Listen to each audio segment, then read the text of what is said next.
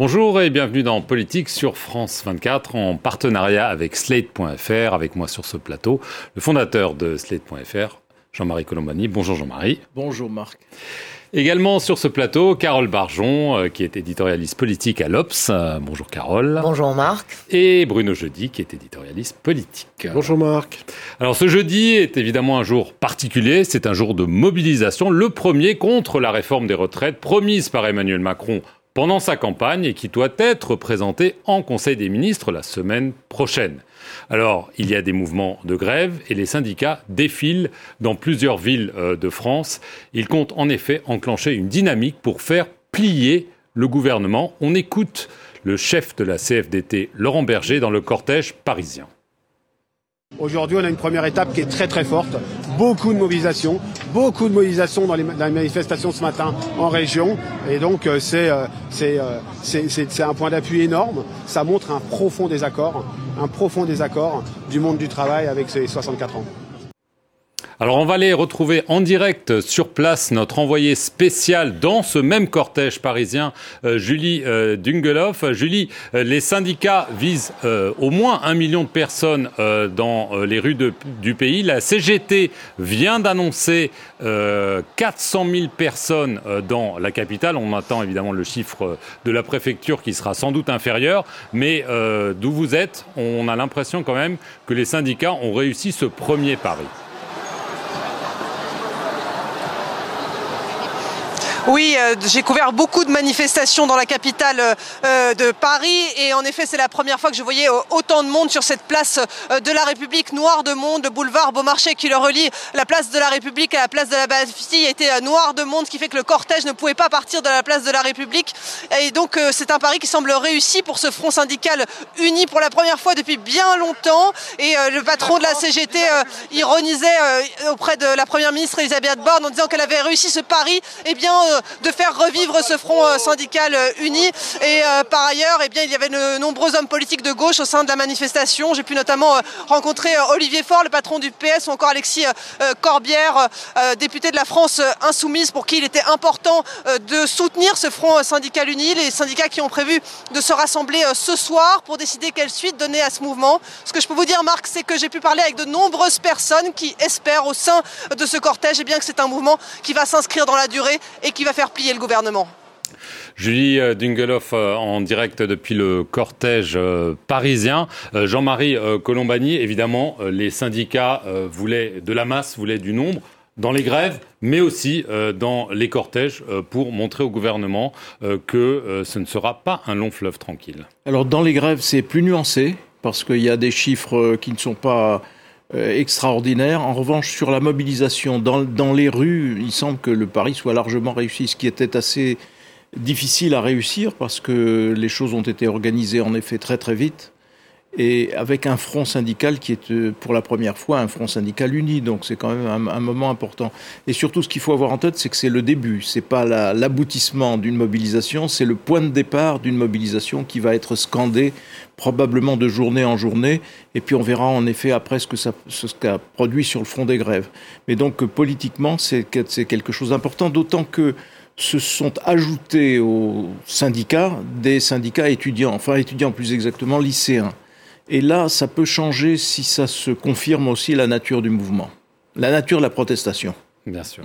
Euh, Bruno, évidemment, euh, il y a tout un, toute une histoire, tout un historique de mouvements euh, sociaux contre les retraites. Il y a toujours une, une guerre des chiffres, mais vous vous êtes penché un petit peu sur ces chiffres parce que parce que c'est vrai que c'est important pour avoir des éléments de comparaison avec les mouvements de 1995, de 2010, par exemple. Oui, absolument. Alors le premier rang est largement réussi pour les syndicats. Si on essaie simplement de comparer avec l'histoire euh, récente, ils voulaient, ils voulaient marquer le coup très fort, très haut tout de suite. C'est une stratégie un peu différente. D'habitude, en, en, 2010, en 2019, pour parler des deux derniers, ça va crescendo, c'est-à-dire que ça, ça démarre 4, 400 000, 500 000, 800 000 en, euh, selon les syndicats en, en, 2000, en 2019. Et puis ça monte comme ça, manif après manifestation. Il faut rappeler quand même à nos téléspectateurs, 14 manifestations en 2010. 10 euh, en, 2019-2020, puisque c'est à cheval sur l'année. Ça n'empêchera pas les syndicats de perdre à chaque fois euh, dans, les deux cas. Mais là, cette fois-ci, ce qu'il faut dire ce soir, c'est que c'est beaucoup plus haut. Ça démarre plus haut, plus fort euh, dans les cortèges de manifestants. Je rejoins Jean-Marie. Il faut dire aussi que sur les grèves, c'est plutôt un petit peu en dessous. Quand on regarde l'éducation, par exemple, on est euh, quelques points en dessous euh, en nombre de, de, euh, de, personnel en grève. Il y en a moins qu'au premier jour de 2019, par exemple. Et chez les cheminots, c'est également, également le cas. Un peu moins de, grévistes, même si les Français qui ont essayé de prendre un train ce matin ont dû désespérément attendre et, prendre surtout leurs précautions parce que les TGV, il y en avait pratiquement pas, un sur trois, un sur quatre, et parfois plus sur certaines lignes. Et après, les petites lignes, euh, parfois zéro. Et dans les transports parisiens, c'était une, journée, une, bonne journée de, une bonne journée de galère. Donc, euh, première manche pour euh, les syndicats qui ont réussi leur pari. Maintenant, que vont-ils faire de cette première, de cette première manche? Ils doivent se réunir en fin de journée. et là, il y a une stratégie sans doute à définir, et on voit qu'il y a une divergence il y a euh, d'un côté la CGT qui veut enclencher un mouvement d'ampleur avec grève reconductible éventuelle, et puis de l'autre côté la CFDT qui veut prendre appui sur l'opinion et sait que la question du pouvoir d'achat, la question de, euh, du coût des journées de grève fait qu'il vaut mieux plutôt euh, un mouvement bien préparé, très fort la prochaine fois, encore plus fort, mais pas forcément la grève reconductible. Et là, il y a une, il y a une question de stratégie très importante pour les, pour les syndicats qui ont l'opinion avec eux et qui veulent, euh, et qui veulent surtout la, la garder.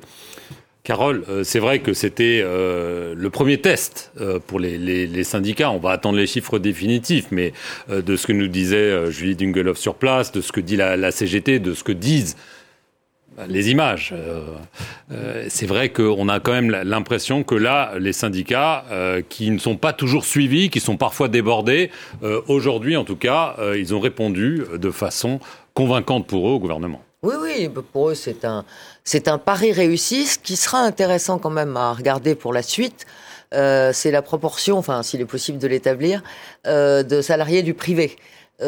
Puisqu'on sait que... C'est toujours moindre, hein, évidemment. Euh, en général, c'est moindre. Et c'est ça, et c'est toujours ça qui est quand même un, euh, comment dire, un critère euh, extrêmement intéressant. Parce que on sait que les gens, les, les, salariés de la fonction publique euh, souvent, même s'ils perdent en salaire euh, aussi, hein, mais euh, font plus euh, facilement grève parce que malgré tout, ils ont un emploi protégé, etc. Donc le, le vrai indice pour moi, c'est les salariés, les salariés du privé.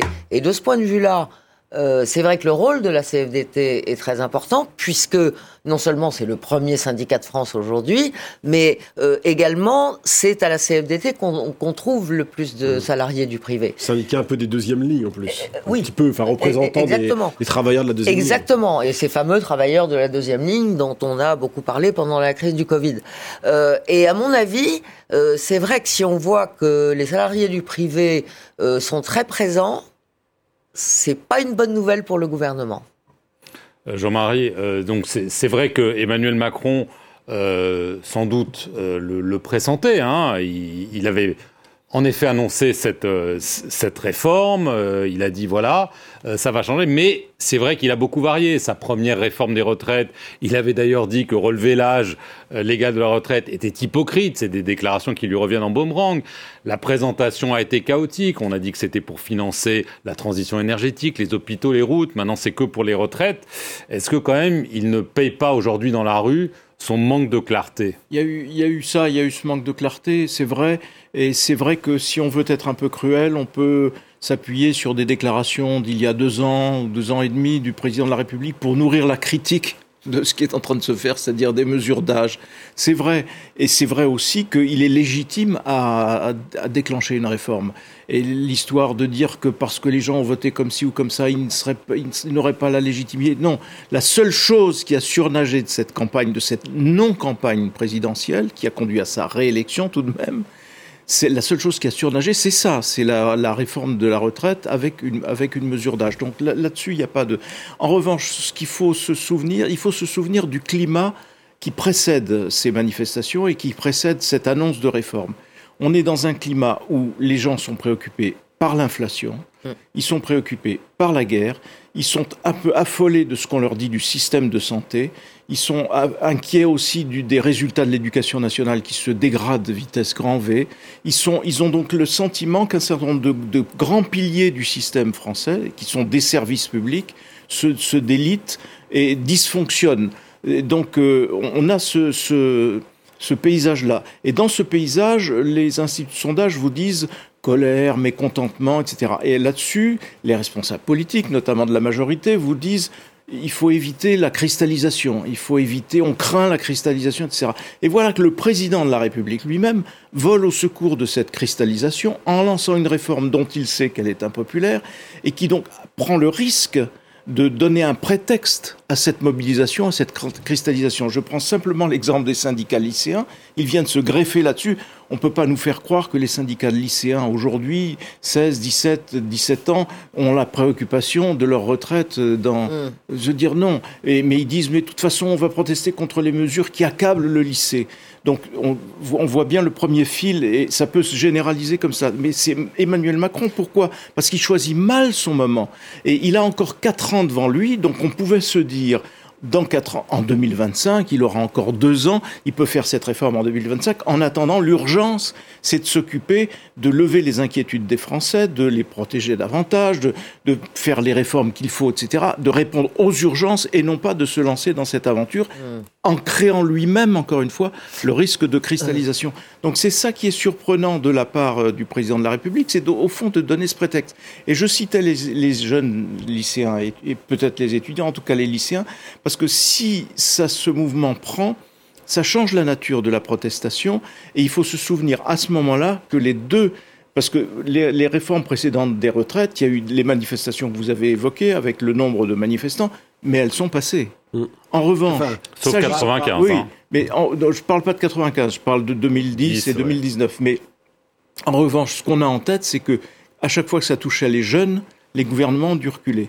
C'est Édouard Balladur et c'est euh, Dominique de Villepin qui en sortira d'ailleurs discrédité avec son compte CPE, euh, euh, CPE son compte euh, le première embauche. Oui. Voilà. voilà. Première. Donc et là, que se passe-t-il? Mmh. La loi est votée. Et Chirac ne la promulgue pas. C'est une première dans l'histoire, un truc complètement aberrant, mais euh, voilà, on ne pouvait pas reculer davantage. Et donc là, on prend un risque politique supplémentaire. Voilà où, où nous en sommes. Carole. Alors, euh, juste deux, deux, choses. Bon, d'accord avec Jean-Marie, euh, tout à fait, pour dire euh, que euh, Emmanuel Macron avait parlé de cette réforme, l'a annoncé pendant la présidentielle, même si ça avait un petit peu bougé, mais peu importe. En tout cas, euh, la question de la légitimité. Il n'y a pas de surprise. Euh, voilà, elle ne se pose il pas. Même, il est même le seul à l'avoir annoncé pas. aussi clairement, parce que ni Chirac ni Sarkozy ne l'avaient annoncé de manière aussi euh, affichée. Donc là-dessus, pas de souci. Euh, en revanche, euh, on peut peut-être quand même rappeler, et est-ce que ça explique pour partie la mobilisation d'aujourd'hui que euh, Emmanuel Macron a fait pas mal euh, d'erreurs de communication euh, en parlant, lui, en brouillant lui, les pistes lui-même sur l'objectif de cette réforme, mmh. en disant que ça allait servir un coup à la transition énergétique, une autre fois à l'éducation, enfin, etc. Bon, du coup, l'objectif de la réforme n'est plus apparu extrêmement clair. Euh, et quand on sait que quand un message n'est pas clair, il est euh, éventuellement mal compris. Donc ça peut peut-être euh, expliquer tout ce qui se passe euh, aujourd'hui. Euh, ensuite, je suis pas d'accord avec le. Mais vous avez le droit, hein, vous avez le droit. Hein. Sur le moment de la réforme parce que euh, une réforme des retraites, euh, comme avait dit Rocard, il euh, y, a de, y a de quoi faire, toujours faire exploser dit le gouvernement. Bon, c'est toujours compliqué, donc il, il, vaut mieux le faire quand même en début de quinquennat, même si on est d'accord qu'il y a plein d'autres soucis pour les Français, l'inflation, le prix de l'énergie, etc. Bon, mais à mon avis, il a quand même plus de chances de la faire passer maintenant euh, que euh, à deux ans oui. de la fin de son quinquennat. Moi, je pense qu'il dispose quand même d'atouts encore, parce qu'on en est qu'au premier, au premier rang. D'abord, oui. il a verrouillé politiquement euh, le vote.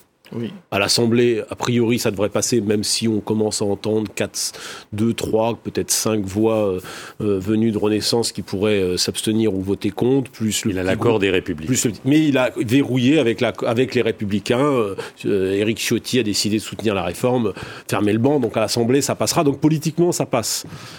il a la possibilité quand même, à un moment ou un autre, pas tout de suite, euh, parce qu'on est en début de, de, de, de bataille, il a quand même, il euh, y, a des choses où il peut quand même lâcher euh, sur deux trois points qui peuvent permettre à un moment de, de briser cette unité syndicale. Parce que le, problème qu'il a aujourd'hui, c'est que tous les syndicats réformistes, il y en a pas 50, mais il y a quand même la CFDT, l'UNSA, qui, qui peuvent à un moment euh, qu'il faut à un moment, il va falloir les, essayer de, de, desserrer cet étau. Donc là, il y a quand même moyen peut-être d'obtenir de, des choses. Les 44 ans, qui est quand même l'injustice majeure de, cette, de ce projet, euh, sur la pénibilité, il y a, il y a, il y a moyen pour euh, la Première ministre et le Président. Oui, du grain. Alors, il, y a, beaucoup, il y a beaucoup à, moudre, en effet, sauf que l'unité syndicale que l'on constate aujourd'hui et que l'on va constater dans les prochaines journées, elle est basée sur une seule chose, la mesure d'âge. Alors, la mesure d'âge, on ne voit pas que Emmanuel Macron la retire, parce que s'il la retire, il retire le soutien des LR, des Républicains, donc il n'a plus de mm, mm, majorité. Mm,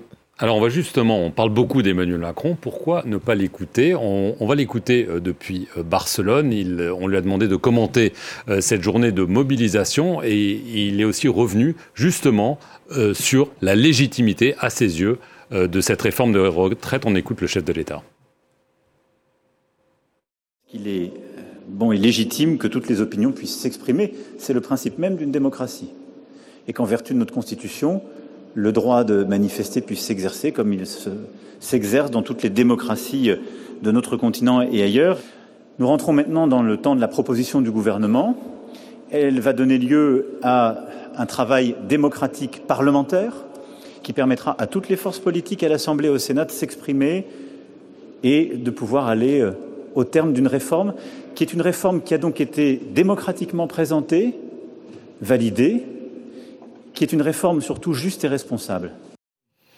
Une réforme juste, responsable, légitime, validée. Oui, en fait, il reprend ce qu'il dit en privé, c'est-à-dire que lui, contrairement à ses prédécesseurs qui se sont lancés dans de grandes réformes des retraites, il a affiché la couleur pendant la campagne ça, c'est indiscutable. Il a dit 65 ans, après, il est revenu, il a dit 64 ans. Mais il l'a dit. Je suis d'accord avec Jean-Marie, c'est à peu près la seule chose que les Français ont dû retenir de cette, euh, de cette campagne présidentielle. Donc, ça, c'est vrai. Et il a été élu. Alors après, les, oppositions disent oui, mais c'était pas. Euh, il a été élu parce qu'au second tour, il était face à Marine Le Pen. Peu importe, il a été élu et la légitimité de son élection ne peut pas être euh, remise en cause. En revanche, dans ce qu'il dit là, il y a quand même quelque chose. Il s'abstient de dire on va la discussion parlementaire permettra d'enrichir le texte. Il dit pas du tout ça. Il dit il y aura les explications, les groupes s'expliqueront. Et ça, par exemple, c'est déjà euh, quelque part, euh, il ouvre pas beaucoup le, jeu de la discussion parlementaire. C'est euh, alors qu'on avait cru peut... comprendre du côté de Matignon qu'il y aurait peut-être possibilité justement d'enrichir le texte. Donc, euh, il l'a pas totalement exclu quand même. Hein. Mais Madame Borne n'est pas non plus euh, inutile dans le dispositif, donc ah elle aura ah une marge de manœuvre. Elle aura une marge de manœuvre probablement dans ce dans ce et dans la discussion là. Et dans, la discussion avec les syndicats, Madame Borne est mieux placée que Emmanuel Macron. Bien sûr. Compte tenu des mauvaises relations d'Emmanuel Macron avec, avec, euh, Laurent Berger. Bien sûr. Mm, mm, mm. avec oui, et puis avec les autres syndicats aussi, oui. Et justement, est-ce que, euh, par exemple, on entend depuis longtemps la, la voix euh, de François Bayrou, depuis longtemps, il dit attention, les retraites, c'est inflammable. Et là, il, il, a une proposition qui est peut-être un ballon d'essai ou peut-être lui qui joue, peut-être perso, je ne sais pas. Euh, c'est euh, L'augmentation des cotisations euh, patronales. Voilà. Oui. Qui est un des. Mais euh, bon, ça, très honnêtement, je, je, je, je pense que ça a assez peu de chances d'être. Ça, ça, plairait aux syndicats et à la gauche. Ah non, mais ça, que, que, ça plaise aux syndicats et à la gauche, c'est évident. En revanche, je pense que ça a peu de chances d'être retenu par le gouvernement.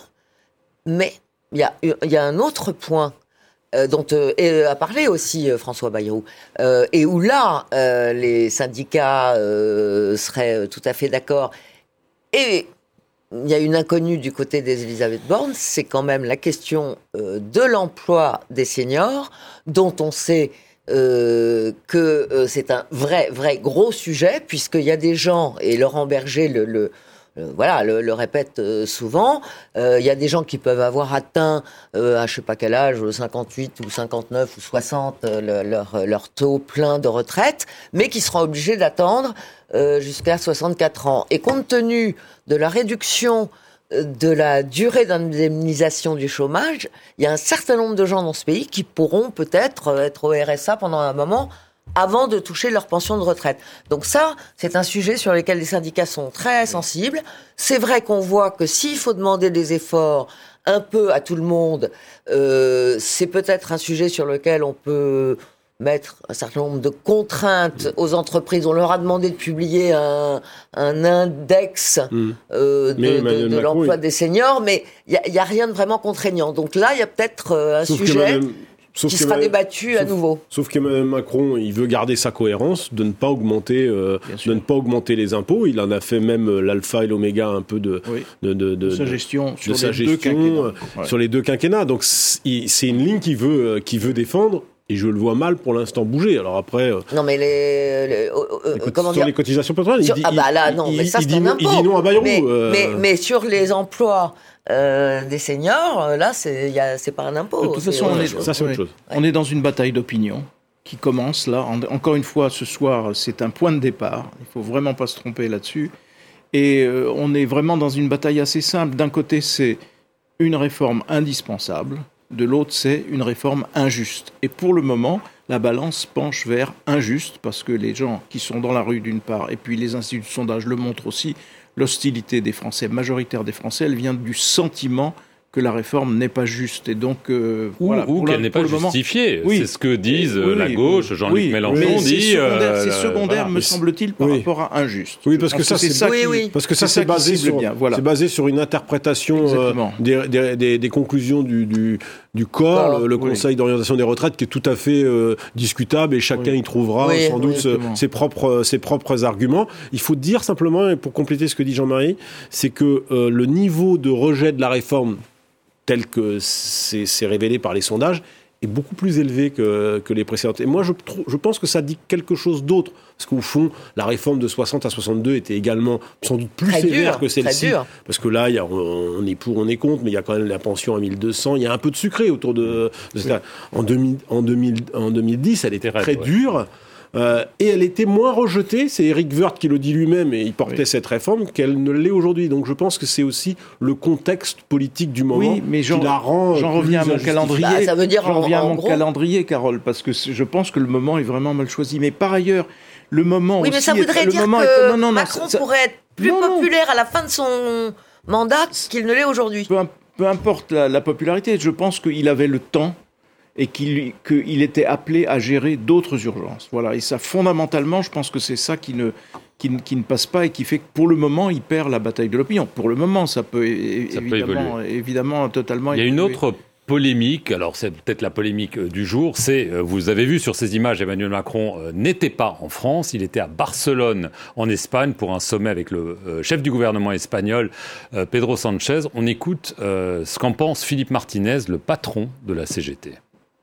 Euh, il se passe des choses en France, euh, ils sont pas en France. Euh, voilà, c'est une forme de mépris de votre point de vue? Je pense que, y compris le président de la République, qui dit être à l'écoute encore plus qu'avant, il n'y a pas beaucoup d'efforts à faire pour être plus à l'écoute, devrait s'intéresser à ce qui se passe et non pas considérer que bon, il gère ses, petites affaires et que ce qui se passe dans le pays. Mais comment vous interprétez alors l'Élysée euh, répond que ce voyage était prévu euh, de longue date. C'était euh, au mois d'octobre que l'invitation avait été lancée par le chef du gouvernement espagnol.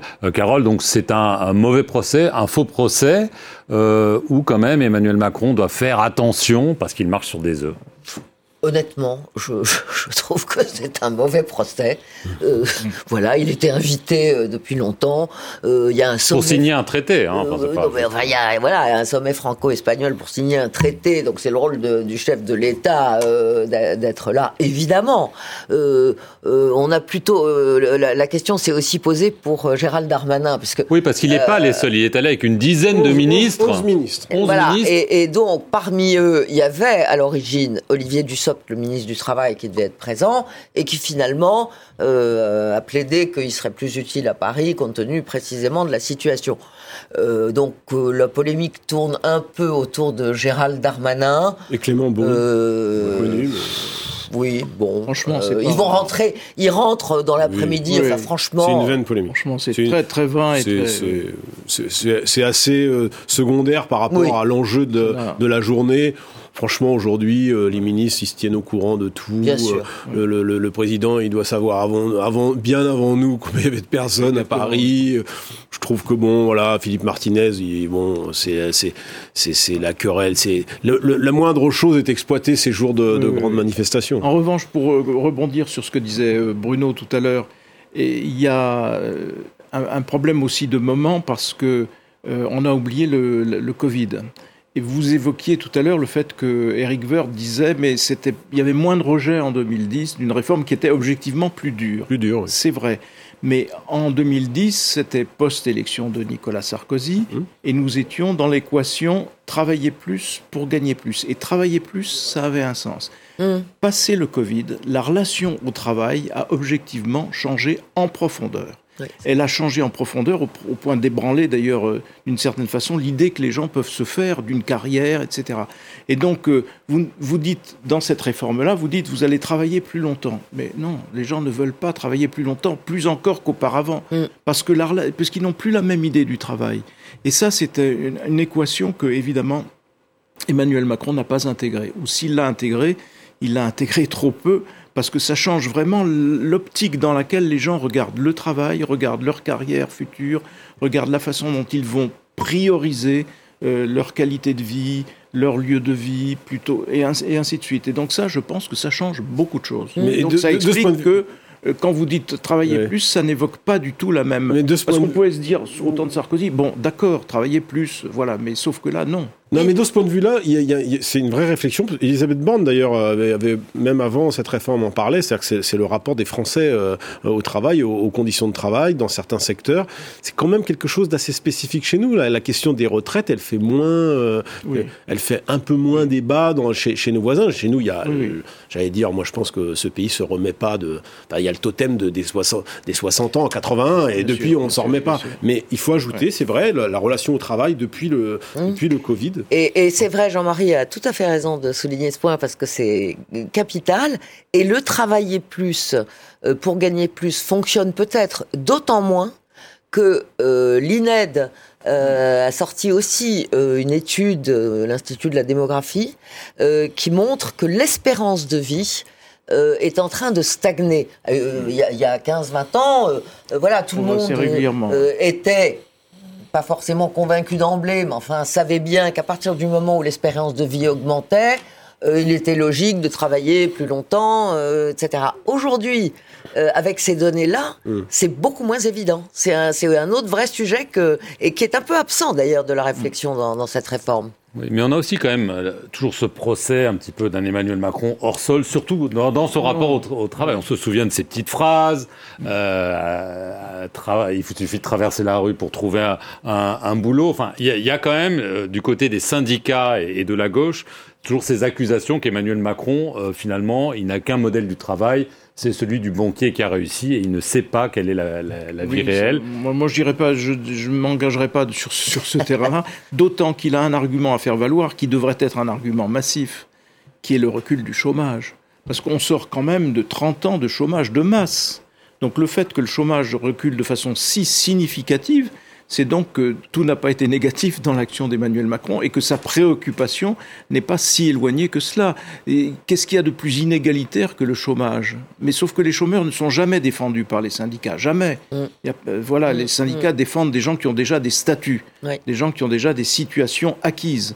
Et les chômeurs, non. Et le gouvernement peut s'enorgueillir, je pense, de, Les de deux, cela. les, Donc, les deux euh, réformes de l'assurance euh, euh, chômage euh, sont passées sans qu'il y ait une personne dans la rue.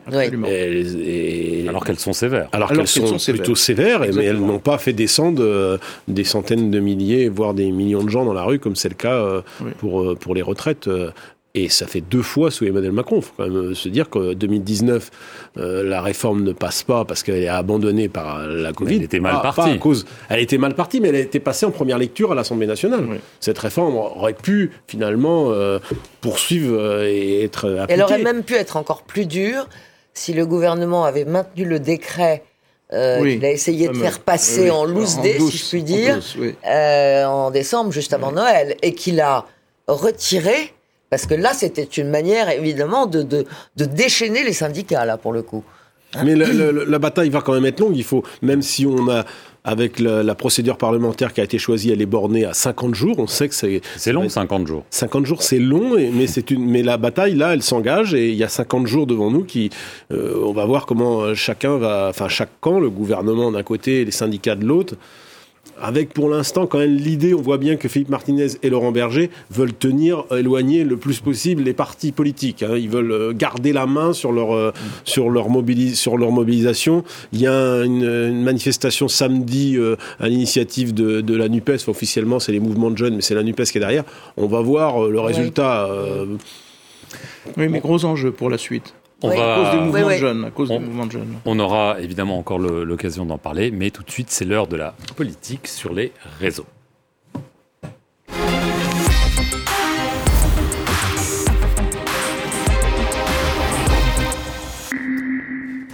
Bonjour Véronique Ressout, la directrice de Backbone euh, Consulting. Euh, alors évidemment, euh, avant de parler euh, des, réformes. On va parler de, l'Espagne. Hein, on a vu mais Emmanuel Macron en Espagne. Ça fait pas plaisir euh, à tout le monde. On a vu ce que les syndicats français euh, en pensaient. Mais qu'en pensent les Espagnols?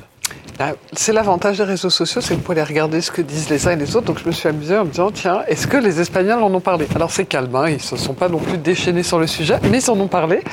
Et je me suis dit, bah, on va regarder des tweets en espagnol et des messages en espagnol. Mais l'avantage des emojis, c'est qu'on voit tout de suite, bah, vous avez vu, il y a un petit bonhomme qui sourit, c'est quand même rare quand on, parle de M. Macron.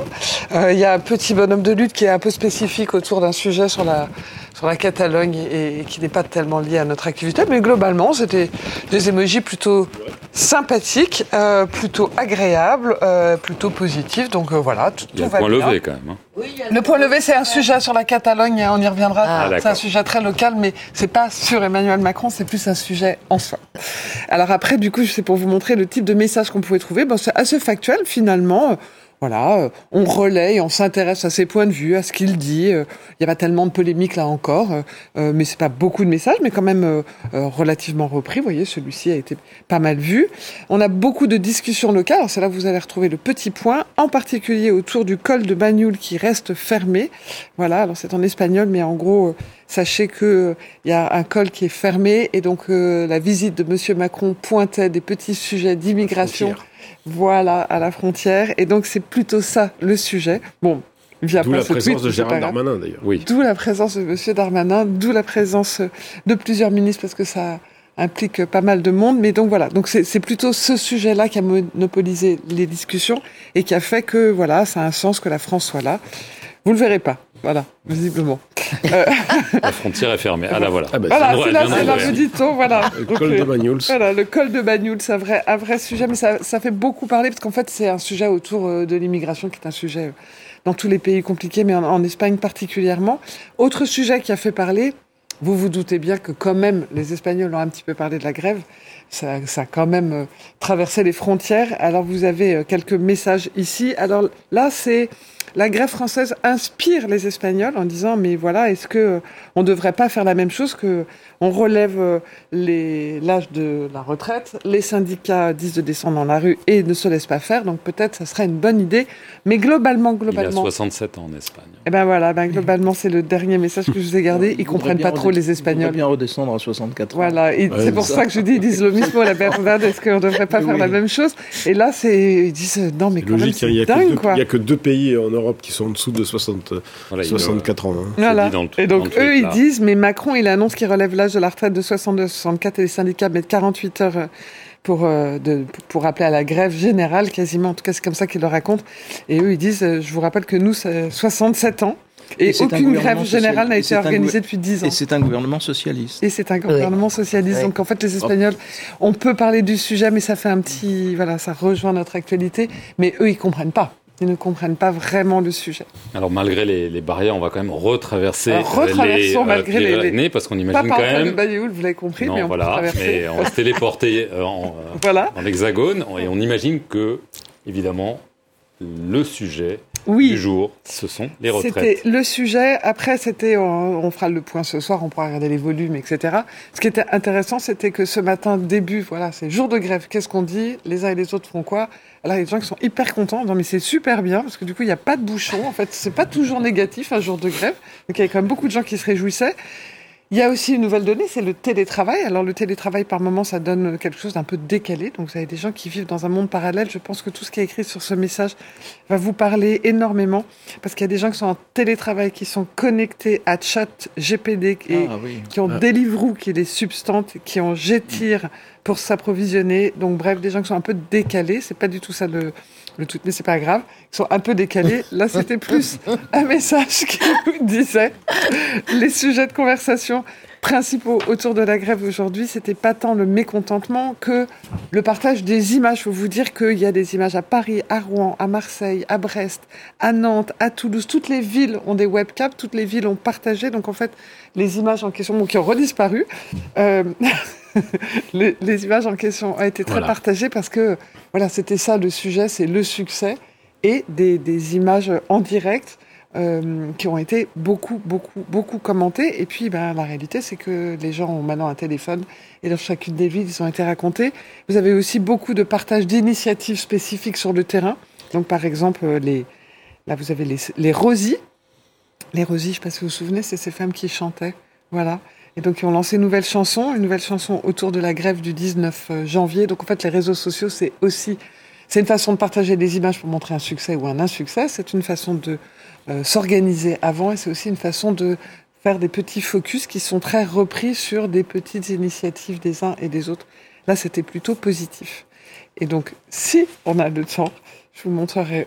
Voilà, euh, il y a eu quand même beaucoup de gens qui ont rigolé aujourd'hui euh, d'abord parce que pour le moment ça se passait plutôt bien, mais surtout, donc là voilà, le fameux dont je vous parlais, qui est un monde parallèle. Les gens qui travaillent en télétravail chez eux et qui sont sur euh, chat GPT, euh, qui se font livrer sur des livres ou qui vivent dans un monde parallèle, bon, ça leur semble un peu loin cette histoire de réforme de retraite et de, et de grève, mais surtout le télétravail ayant tout changé, vous avez plein de gens qui se réjouissaient. Alors c'est une petite vidéo qu'on va pas pouvoir vous passer, mais sur TikTok, cette jeune femme est une humoriste, elle est très drôle et elle raconte voilà, il y a grève, donc euh, télétravail, donc on la voit qui appelle son patron en disant Oh là là là là, il y a grève, c'est pénible, je suis obligée de rester chez moi. Et vous voyez à sa tenue que elle ne travaille pas trop, donc elle s'en réjouit. Puis vous avez beaucoup de gens aussi qui disent que certes télétravail, parce que ça a quand même beaucoup changé la donne sur la, colère. Quand c'est une journée que vous pouvez rester chez vous, vous pouvez vous organiser. Mais il y a quand même beaucoup de Français qui, qui disent euh, voilà, va pas falloir que ça dure trop. Et donc ça rejoint ce que Bruno expliquait, c'est un, sujet de stratégie. Il va falloir tenir compte de la réalité de oui, mm. une journée ça passe. Quand ça s'enquiste, ça passe moins. Et en particulier sur le sujet des transports, qui est le, le point de cristallisation des débats. Donc je ne sais pas quelle sera la stratégie retenue, mais effectivement, c'est un vrai point. Aujourd'hui, c'était plutôt positif plutôt. Commencent leur réunion, les, les responsables syndicaux. En, tout cas, en tout cas, dans notre vocabulaire habituel, il y a eu longtemps l'expression de la France profonde. Mais là, on mesure la France profonde et on voit qu'elle est en mouvement. Vraiment. En profondeur, vraiment. Et donc ça, c'est extrêmement instructif. Mm. Après, il y a eu un côté festif dans certaines villes, ce qui est mm. heureux. Mais il ne faudrait pas non plus oublier que les images qu'on peut voir aussi à Paris sont terribles. Mm. La violence avec laquelle les forces de l'ordre sont attaquées par des groupuscules est absolument inouï. Et je trouve qu'ils sont, ils gardent un calme qui est assez exemplaire parce que franchement, quand on voit ça, ça fait froid dans le dos. Hein. Et c'est pour ça qu'il y avait tant d'images partagées, des images en province, euh, dans plein de villes, et dont des petites villes où il y avait beaucoup de monde, ça se passait bien, c'était plutôt bon enfant. Et les, ben voilà, les gens ont envie de montrer que ça se passe bien. Des images derrière nous en direct, hein, je pense, de la, place de la Nation à Paris, où va arriver euh, le, cortège, qui sont euh, des images rassurantes, mais euh, c'est vrai qu'il y a des tensions dans ces cortèges, et évidemment, on verra si l'amusement que ça suscite chez certains sera toujours là, sans doute la semaine prochaine, parce que, évidemment, ce n'est que le premier épisode. Merci à vous tous, et merci à vous de nous avoir regardés sur France 24 en partenariat avec Slate.fr. À la semaine prochaine.